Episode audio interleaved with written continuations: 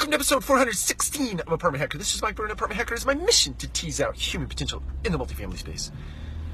So this is something that we've said before on Apartment Hacker, and I think it's worth repeating, especially as we run up against a new year.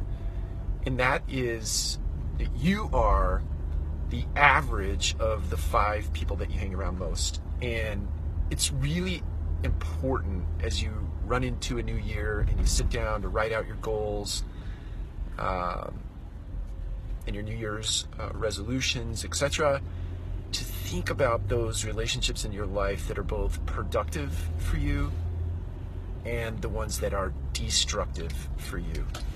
And make an intention to find those relationships that are more instructive in 2018 um, and going into to uh, 2019, 20, etc. Uh, because those relationships are the ones that will help you practice a better life, both in the multifamily space uh, and in life in general. Take care. We'll talk to you again soon.